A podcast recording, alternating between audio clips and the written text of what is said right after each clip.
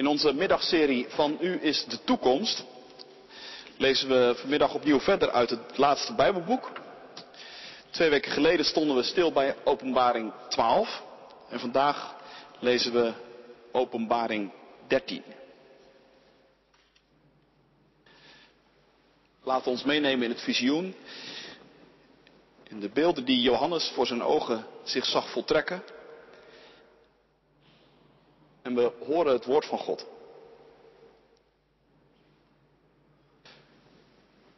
Toen zag ik, Johannes, uit de zee een beest opkomen.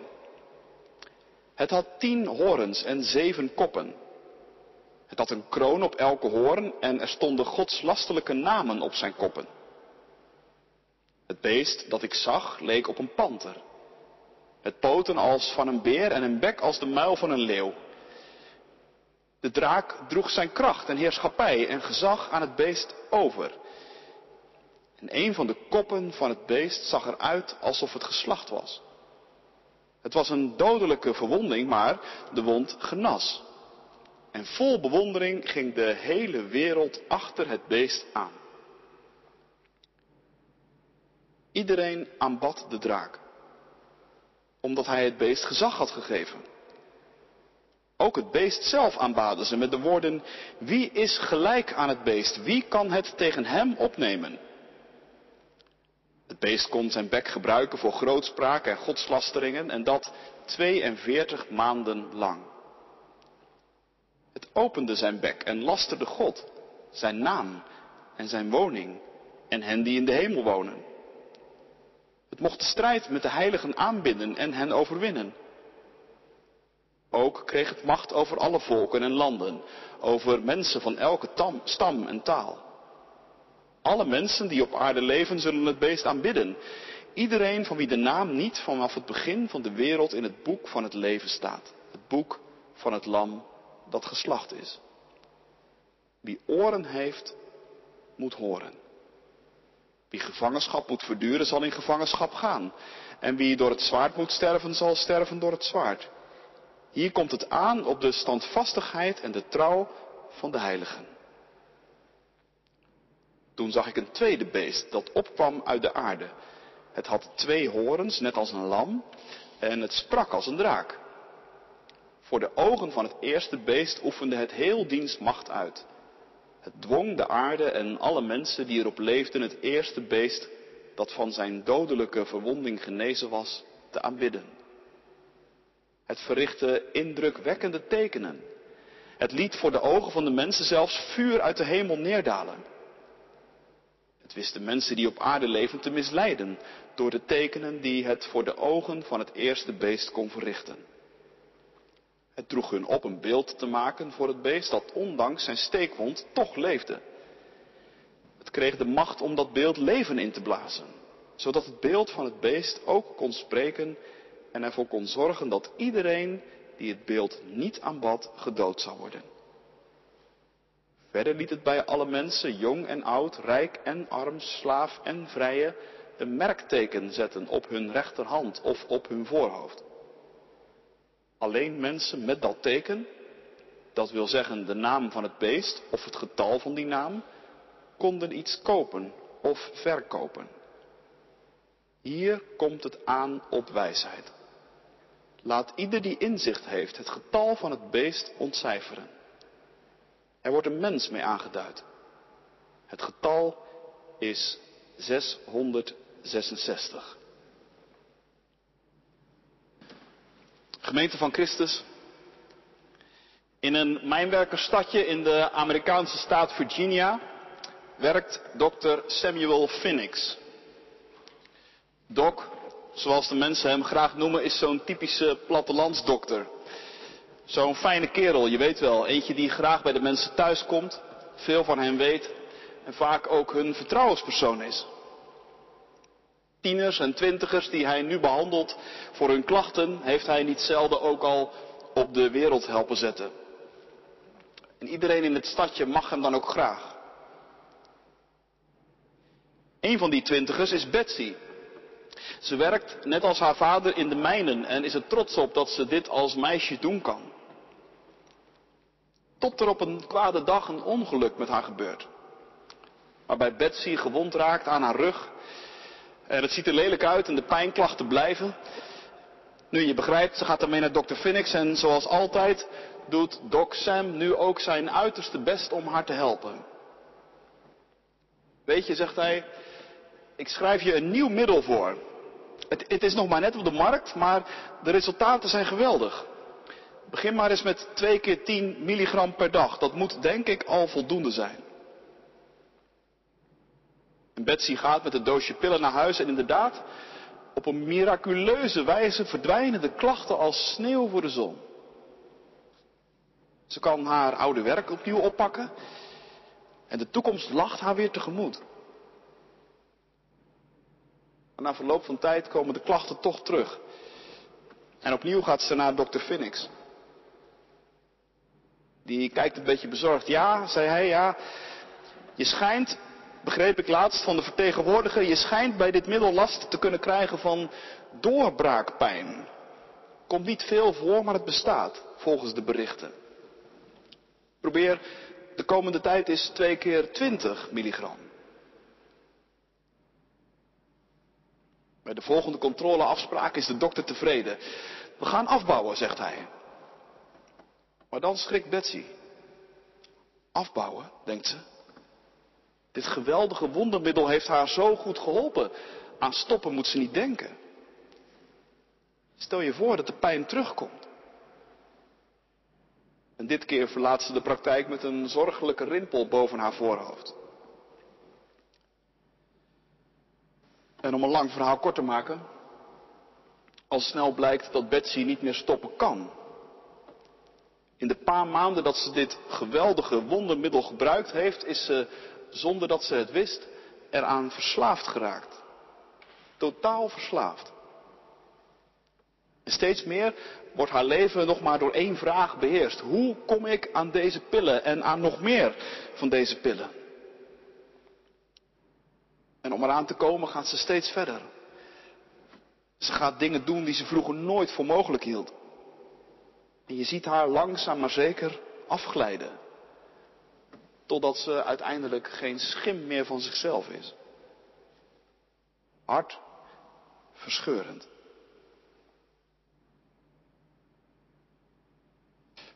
Dit verhaal van Betsy is een van de plotlijnen uit de aangrijpende serie Dopesick, die eind vorig jaar uitkwam en te bekijken is op Disney+. Dopesick gaat over het waar gebeurde, let wel, verhaal achter het medicijn Oxycontin, dat in de jaren 90 in Amerika op de markt kwam. Een pijnstiller voor gemiddelde pijn die je chronisch gebruiken kon, want nee, verslaafd zou je er niet aan raken. Nu ja, je begrijpt, een gat in de markt.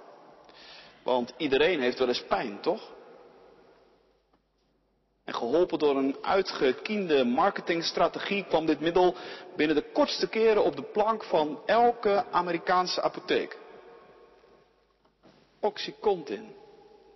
Voor een leven zonder pijn.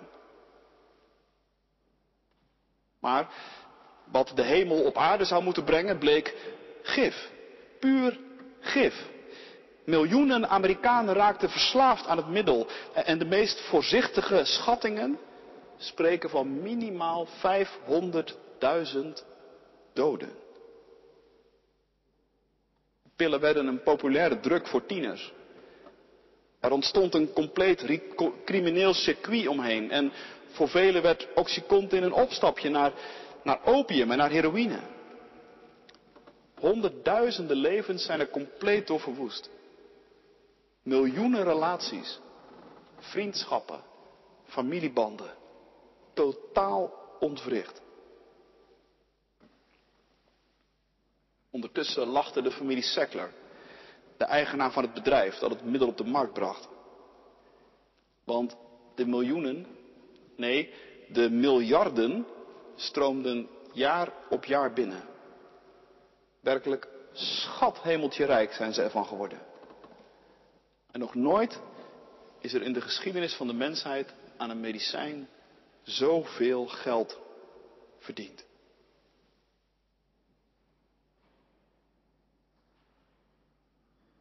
Ik gebruik vanmiddag dit verhaal als illustratie bij Openbaring 13, het hoofdstuk dat we vanmiddag samen overdenken. Doe ik dat omdat ik daarmee zou willen beweren dat de Sacklers bijvoorbeeld het beest zouden zijn, waar Johannes over schrijft? Nee, er bestaat niet zoiets als het beest. We hebben inmiddels de afgelopen maanden wel gemerkt dat het Bijbelboek Openbaring zo niet wil worden gelezen. Maar Openbaring is wel een profetisch boek dat in beelden telkens terugkerende patronen en mechanismes in de geschiedenis van ons mensen en van deze wereld wil openleggen. Zodat je gaat zien wat er gebeurt en wat er gaande is. En dit keer is het plaatje dat we voor ons zien het plaatje van een beest. Of eigenlijk twee beesten. Het eerste beest komt op uit de zee. Het tweede komt op uit de aarde. De beesten, ze lijken op elkaar en toch ook weer niet. Het eerste beest heeft 10 horens en 7 koppen.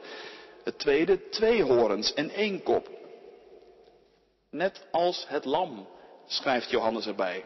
Je weet wel, het lam, Jezus. Ja, maar vergis je ondertussen niet. Het lijkt wel op het lam, vriendelijk, zacht, maar het spreekt, staat er, als de draak. Je kunt het ook zo zien. Die twee beesten die horen bij elkaar als de binnen- en de buitenkant van één en hetzelfde ding of persoon. Zoals wij allemaal een binnen- en een buitenkant hebben, zo is het ook bij dat beest. En bij dit beest geldt niet, what you see is what you get. What you see is vriendelijk, zachtaardig, goedbedoelend.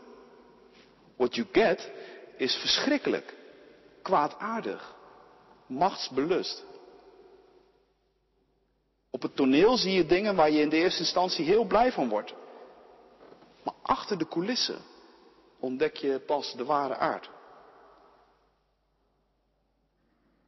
Is de familie Sackler het beest? Nee. Zitten er in dit verhaal beestachtige trekjes en patronen? Ja. Kijk mee wat er gebeurt in dit hoofdstuk. Johannes ziet dat het beest wordt aanbeden. Dit hoofdstuk zit vol van cultus en van liturgie. Het beest wordt niet aanbeden door zomaar een paar mensen. Nee, zegt hij, de hele wereld loopt er achteraan. En nog wel in grote bewondering. Wie is aan het beest gelijk, klinkt het. In dat zinnetje hoor je de naam van de engel Michael terug, die 2 weken geleden in het vorige hoofdstuk tegenkwamen. De naam Michael betekent, wie is aan God gelijk? Je merkt, het verschil tussen geloof en afgoderij zit soms maar in één enkel woord. Wie is aan God gelijk, is in dit hoofdstuk, wie is aan het beest gelijk? Je hoeft God alleen maar te vervangen door het beest dus, of door het medicijn, of door, nou ja, vul maar in. Wie is gelijk aan dit middel, zou je je ook kunnen afvragen. Wie durft het er tegen op te nemen? Kom maar eens met wat beters voor de pijn van de mensen. En eerlijk gezegd, eerlijk is eerlijk. Het is ook ongekend wat er gebeurt. Dat het beest zoveel volgelingen heeft, is zo vreemd niet. En het is ook goed om dat tot je door te laten dringen. Het beest doet indrukwekkende tekenen, staat er. Het laat vuur uit de hemel neerkomen op de aarde, alsof het niks is. Net zoals het middel de pijn uit levens laat verdwijnen, alsof het niks is. Je staat erbij, je kijkt ernaar en het enige dat je denken kunt is, hoe bestaat het? Ongelooflijk dit. Hier kunnen we toch alleen maar heel dankbaar voor zijn.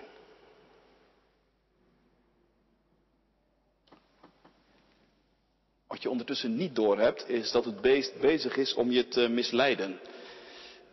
Juist door die tekenen, zegt Johannes, worden de mensen die op de aarde wonen misleid. What you see is niet altijd what you get, helaas. De binnenkant ziet er soms heel anders uit dan de buitenkant. Maar omdat je ook zo door de buitenkant, door de tekenen, de resultaten, het succes, betoverd kunt zijn, kun je de binnenkant niet goed zien. Of je wilt het niet goed zien. In de serie zie je mensen die in reclamespots vertellen, bestaande reclamespots, die gewoon in miljoenen Amerikaanse huishoudens zichtbaar waren, jarenlang, avond aan avond. In de film zie je mensen in die spots vertellen dat ze hun leven weer terug hebben. En je zult ook maar voortdurend pijn hebben. Wie zou je dan dat geluk willen ontnemen?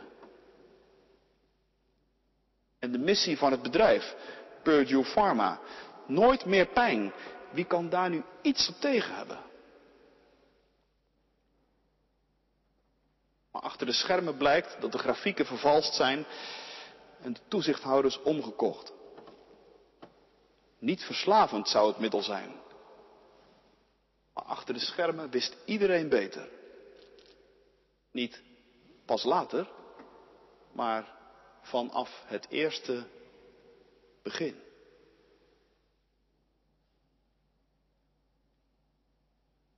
Ja, denk je als je het ziet, hoe kunnen dit soort dingen gebeuren? Nou, dat zo'n middel toch miljoenen kon verslaan was in ieder geval ook mede te danken aan een hele succesvolle strategie van marketing. Want ja, een pil alleen is maar een pil. En daarom werd er rondom het middel een verhaal verzonnen, gecreëerd. Een verhaal van geluk, van nooit meer pijn, van een toekomst die je weer toelacht. Wat een voorrecht, dachten de mensen van de sales, dat wij dit middel mogen verkopen. Wat een voorrecht, dachten de dokters, dat je dit middel mag voorschrijven. Wat een voorrecht, vonden de apothekers. Als je zo mensen hun leven kunt teruggeven.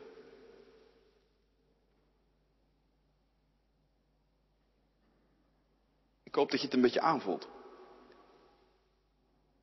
Dit soort dingen lijken gevaarlijk op wat Johannes ook ziet gebeuren.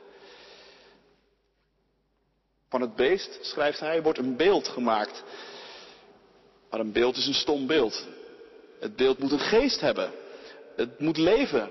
Er moet een verhaal omheen. Je moet iets hebben om voor te gaan, om in te geloven. Je moet aan alles kunnen voelen dat dit beest onoverwinnelijk is. Het had immers een dodelijke wond, staat er. Maar is het beest aan die wond stuk gegaan? Nee, natuurlijk niet. De wond is genezen en het beest is weer opgestaan. Had je anders verwacht? Nee, natuurlijk niet.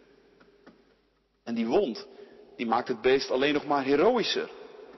Wat een epische eindbaas is dit beest.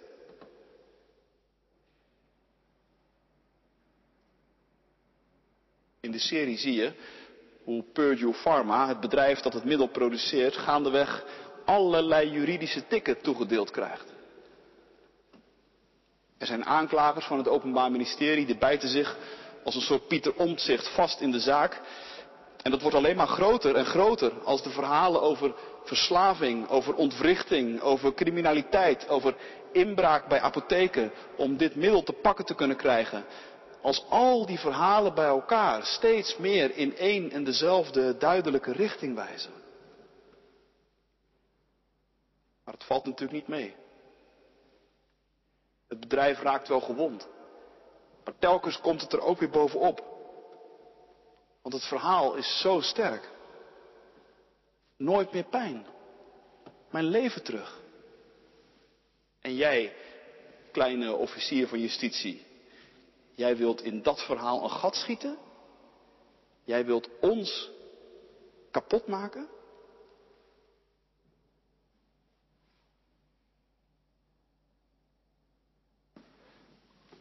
Laten we nog even een stap terug doen. zag uit de zee een beest opkomen, schrijft Johannes. En aan het eind, zijn getal is 666.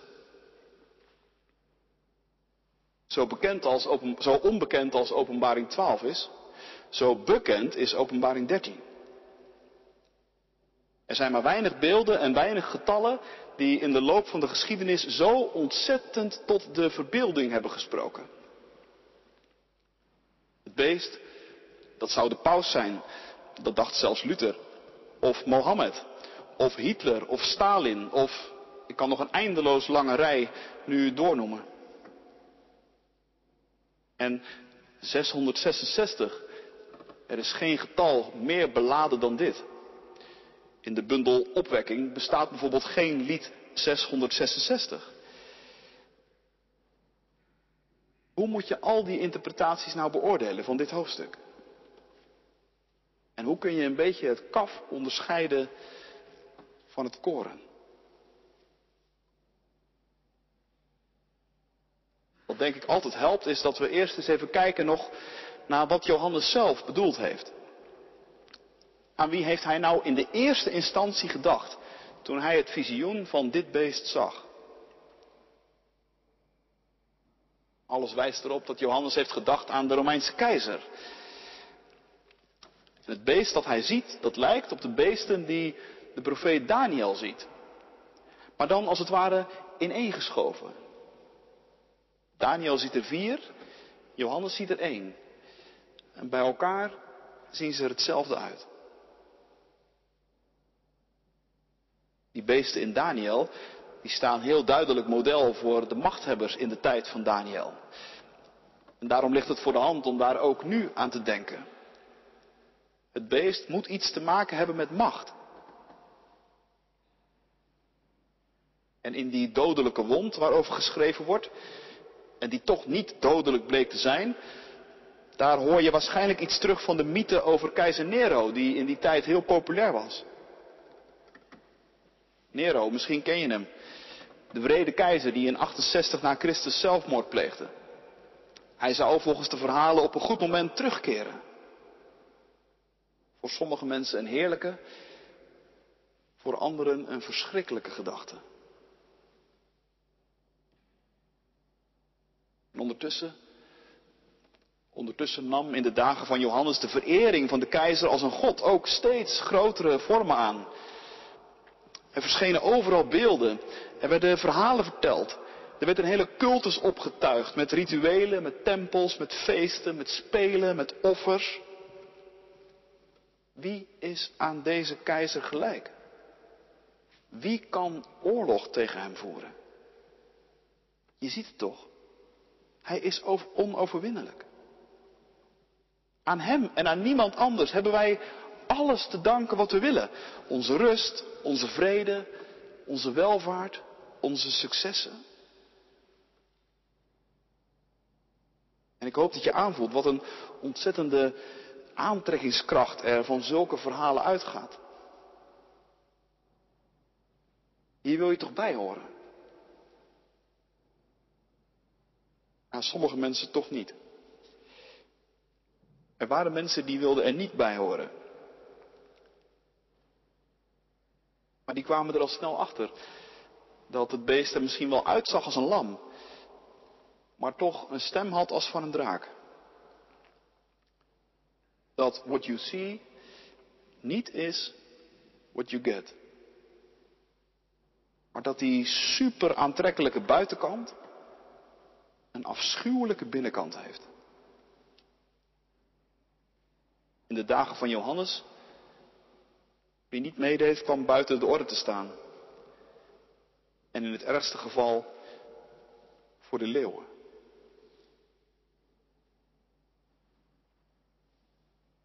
Niet vreemd dat christenen die vervolgd werden in later tijden zich erg herkenden in dit hoofdstuk.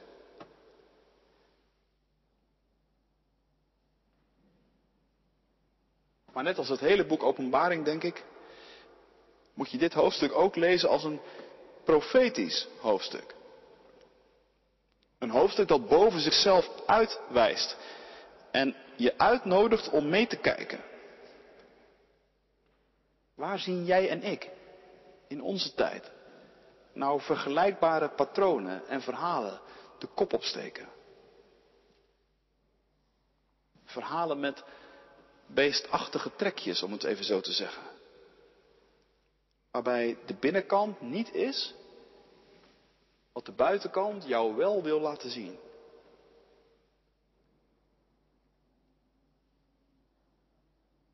En tegelijk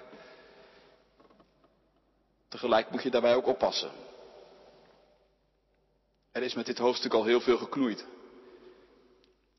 En nee, echt niet iedereen die jou toevallig een beetje niet goed uitkomt of onwelgevallig is, is zomaar het beest of de antichrist.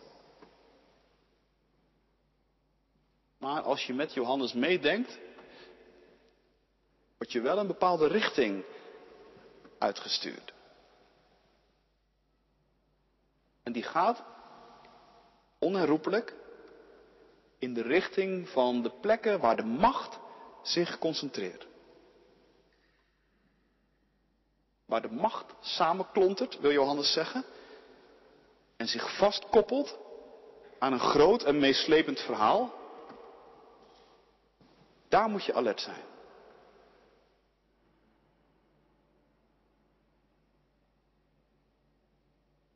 Machtsconcentraties dus.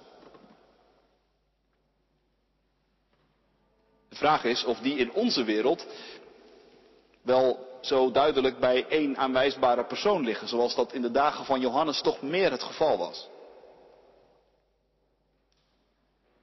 De vraag is of je zelfs wel het beste naar overheden kunt kijken. Ik denk, in onze tijd ligt het allemaal veel ingewikkelder en subtieler en geraffineerder. Maar daarmee is het misschien ook wel gevaarlijker.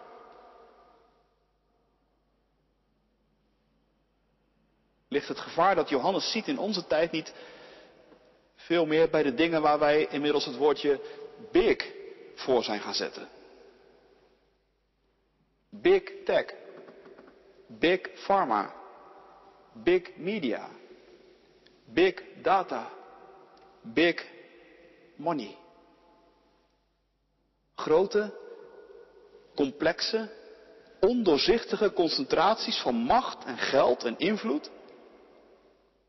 Waar een groot verhaal omheen verteld wordt dat ons betovert. En waarin we maar wat graag geloven. Want genezing, vrijheid, verbinding, contact, gemak, welvaart, voorspoed. Wie wil dat nou niet? En er worden indrukwekkende tekenen gedaan. Producten ontwikkeld van een vernuft en een gemak waar je alleen maar met een open mond naar kijken kunt. Maar waarvan Johannes dus zegt, pas op. Voor je het weet, word je misleid. What you see is niet what you get. Uiteindelijk willen al die dingen maar één ding. En dat is geld aan jou verdienen. Je afhankelijk van hen maken. Je invloed in hun invloed in je leven alsmaar groter en doen toenemen.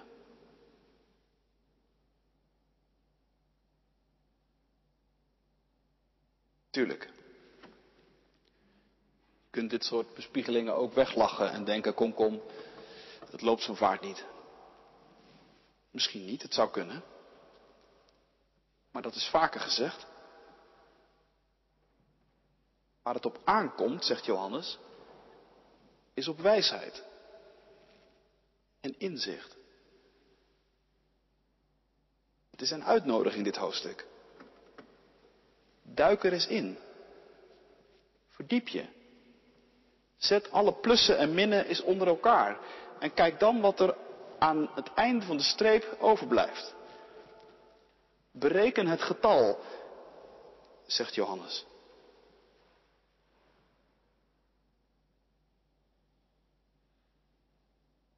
Als het gaat om de dingen die ik net noemde, zijn er wel wijze mensen die dat natuurlijk doen en ook gedaan hebben. Een van die wijze mensen is de Franse denker Jacques Ellul. Misschien dat zijn naam je niet zoveel zegt, mij tot voor kort ook niet. Maar het goede nieuws is dat je vandaag nog op een hele gemakkelijke manier met deze intrigerende man kennis kunt maken. De EO wijde namelijk een schitterende aflevering aan hem in de podcastserie Moderne Profeten. En Jacques Ellul, hij overleed ergens in de jaren 90, hij zag al heel scherp en heel snel wat techniek doet. En heeft gedaan in de 20e eeuw. Met ons denken, met ons doen, met ons voelen, met ons hele leven. Hoezeer techniek je altijd het gevoel wil geven dat je de dingen onder controle hebt. Meer dan zonder de techniek. Maar je ondertussen een groot deel van je vrijheid en zelfs je menselijkheid kan ontfutselen. In het leven van Jacques Ellul is dat het grote thema geweest. En ik denk dat hij profetisch vooruitkeek. En voortdurend is zijn conclusie, nadat hij geplust en gemint heeft, dezelfde als die van Johannes. Het getal van het beest is 666.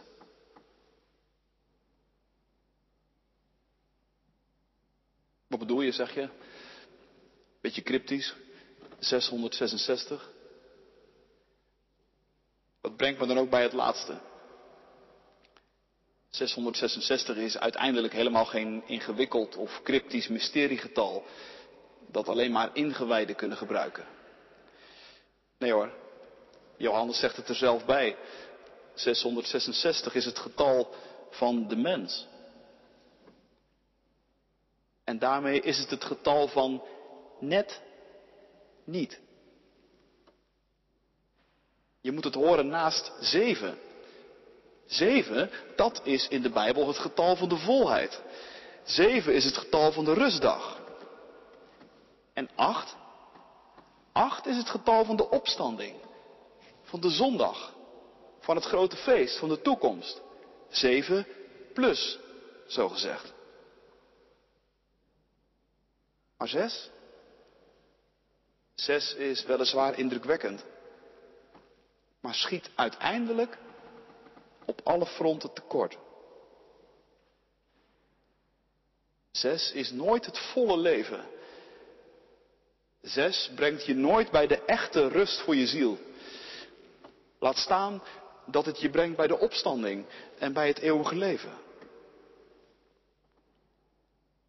En wie zich mee laat slepen door alles wat 6 is, door het getal van het beest, hoe het er ook uitziet, die wordt niet meer, maar uiteindelijk altijd minder mens.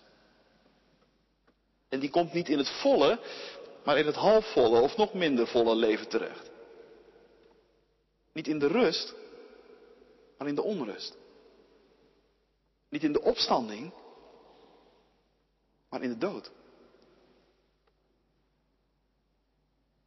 Dat is het mechanisme dat Johannes hier in dit hoofdstuk profetisch blootlegt. In de beelden van een visioen, van een draak, een beest en een beest. 3 keer 6 dus. 666.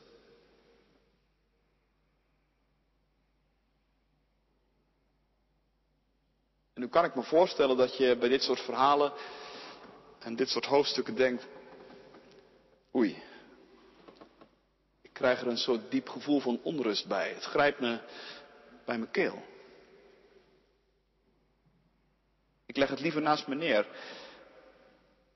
Ik wil eigenlijk gewoon liever niet weten dat dit een groot deel van de wereld is waarin ik leef.